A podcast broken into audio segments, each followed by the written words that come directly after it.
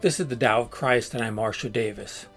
In this podcast, I explore the mystical roots of Christianity, which Jesus called the Kingdom of God, which church historian Evelyn Underhill called the Unitive Life, and which Richard Rohr calls the Universal Christ, and which I refer to as Christian non duality, unitive awareness, or union with God.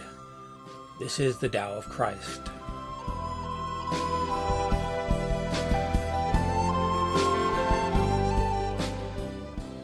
Good afternoon. This is Marshall Davis, and today I'm going to be talking about the spiritual awakening of Jacob.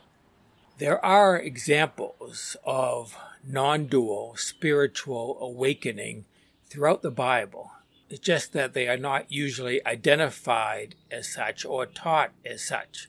One example is the story commonly referred to as Jacob's Ladder. Today I'm going to look at that story in the book of Genesis in combination with another story from Genesis, from Jacob's life, that happens a number of years later. That's the story of Jacob wrestling with God, sometimes called wrestling with an angel. Now, we might call that part two of his awakening. Together, they tell how Jacob woke up to the non dual nature of reality, woke up to who God is and who he was. Jacob is an important character in the Bible because he is the patriarch of the people of Israel. After this wrestling match at the ford of the Jabbok, his name was changed to Israel. His twelve sons became the twelve tribes of Israel. For all intents and purposes, he represents Israel, the people of God. So his spiritual awakening sets the stage for the whole spiritual life of the people of Israel. Now, Jacob is an interesting character because he's not the typical idea of a saint. In fact, he's a, he's a bit of a scoundrel. This is indicated by the meaning of his name in Hebrew. Jacob means literally deceiver or supplanter. The story of his birth says that he came out of the womb holding on to the heel of his older brother Esau, apparently trying to pull Esau back or to climb over Esau and to get out of the womb first and thereby obtain all the rights of the firstborn son. He succeeded in achieving that goal later in life by deceiving his brother out of both his birthright and their father's blessing. Now to the stories of his awakening. The first one happens right after he tricked his brother out of the father's blessing. His brother was so mad at him that he threatened to kill him, and he meant it. And their mom, Rebecca, took that threat very seriously. He thought that was a good time for Jacob to leave home and go live with her brother, Laban, far to the north. And so Jacob sets out. By, by the way, his leaving then his later return, 14 years later, is very reminiscent of Jesus' story of the prodigal son. They both leave for a far country and they both return home. Both are stories of spiritual awakening. Anyway, Jacob leaves for the north country and he spends his first night out in the open. The story says that he puts a stone under his head for a pillow and he falls asleep and he has a dream of a stairway between heaven and earth, with the angels of God ascending and descending upon it. And then suddenly God is present. The, the Hebrew can be translated that God was either above him or beside him. God promises to be with him and to bless him. Jacob then wakes up from the dream, and that is meant, I think, to be taken, taken both physically and spiritually and declares, Surely the Lord is in this place, and I was not aware of it. How awesome is this place! This is none other than the house of God. This is the gate of heaven. It's a powerful passage filled with symbolism. The, the gap between heaven and earth is bridged by a stairway. Heaven and earth are reunited in a reversal of the creation story where God is said to divide the two. So it's talking about duality being transcended This cosmic unity is what Jacob experienced. Jacob became aware that God was present in that place, which was just an ordinary place. It wasn't a, a holy site. He realized it was simply a matter of being aware of divine presence in all places. He said, and he declared that this was the house of God and the gate of heaven. And I think he was referring not to the place, but he was referring to the awareness. Jesus referred to this story in describing his own awareness of who he was. The house of God is not a holy building, but is everywhere. In the open countryside, it's here and now. Wherever we are is the gate of heaven. Now, later on, his descendants took this statement literally and geographically, as religious people tend to do, and they built a temple on that spot and named it Bethel, meaning house of God. This was long before there was a temple in Jerusalem. I want to move on now to the second story, which serves as a bookend to this first story. Jacob serves his uncle Laban for two seven year periods in order to be able to marry Laban's two daughters. And these numbers themselves are symbolic, echoing the, the seven week period of creation, representing here a new creation. And the two, I think, is the duality of creation.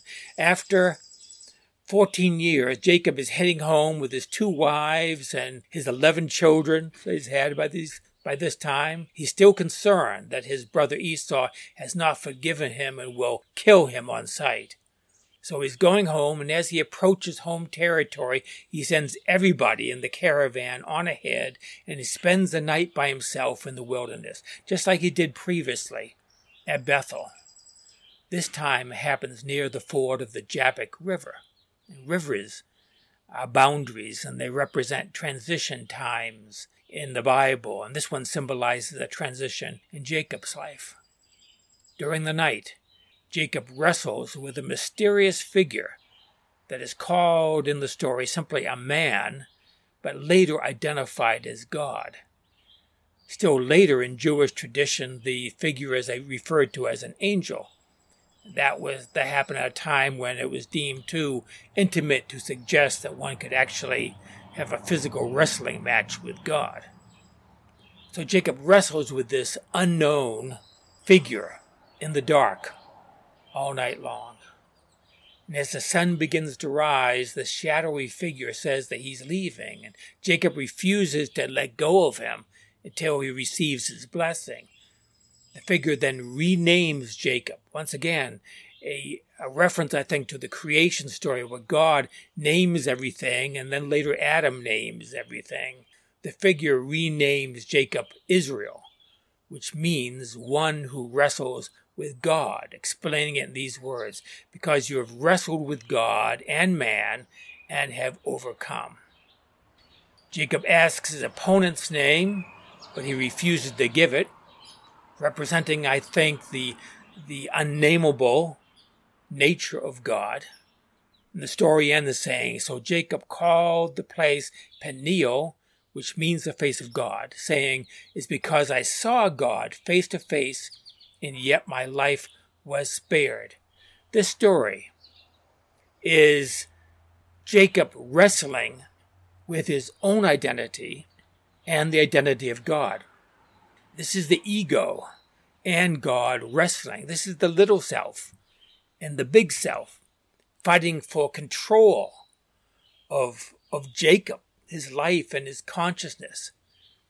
And this all happens at night in the dark because it's not something that can, can be clearly understood with the mind. And that's why it is also unclear who this mysterious figure is all the time this is happening. This is the struggle that goes on in every seeker, in everyone who is seeking truth and spiritual awakening. It is a struggle for Christians who have been brought up with a rigidly theistic picture of God. And as life goes on, we struggle with the contradictions and the inadequacies of such a rigid wor- worldview. We struggle with who God really is and what we really are. But we know it is more than we have been taught from the pulpit. We wrestle in the dark with the unknown. And if we persevere, we will be transformed so dramatically that we'll need a new name. But we will not come out of this fight unscathed. In the story, Jacob was wounded in this fight. His hip was put out of joint, and he walked with a limp for the rest of his life. This means that his egoic self was wounded. Now it remained a part of him, but without the power that it once had. Jacob becomes a new person. He is reborn in a sense. He walked into that wrestling match as Jacob, the deceiver, which is what the ego is by nature. He limped away as Israel, one who wrestles with God, with the mark of God on his life. He began that match as two selves at war. He emerged as one, much more integrated. This is a symbolic description of what happens in spiritual awakening.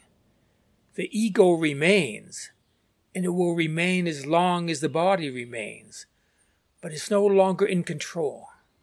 It is wounded, and that's a good thing. God is the reality of this life. The awakening that began at Bethel was finished at Jabbok. The awakening of Israel was complete. That is it for today. Grace and peace to you.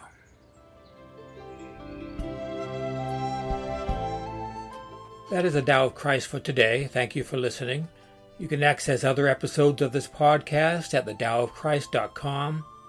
You can also find these podcasts in video format at my YouTube channel at christiannonduality.net. My blog Spiritual Reflections can be found at marshalldavis.us. There you will also find a link to my books and my email address. Join me next time for another episode of The Tao of Christ.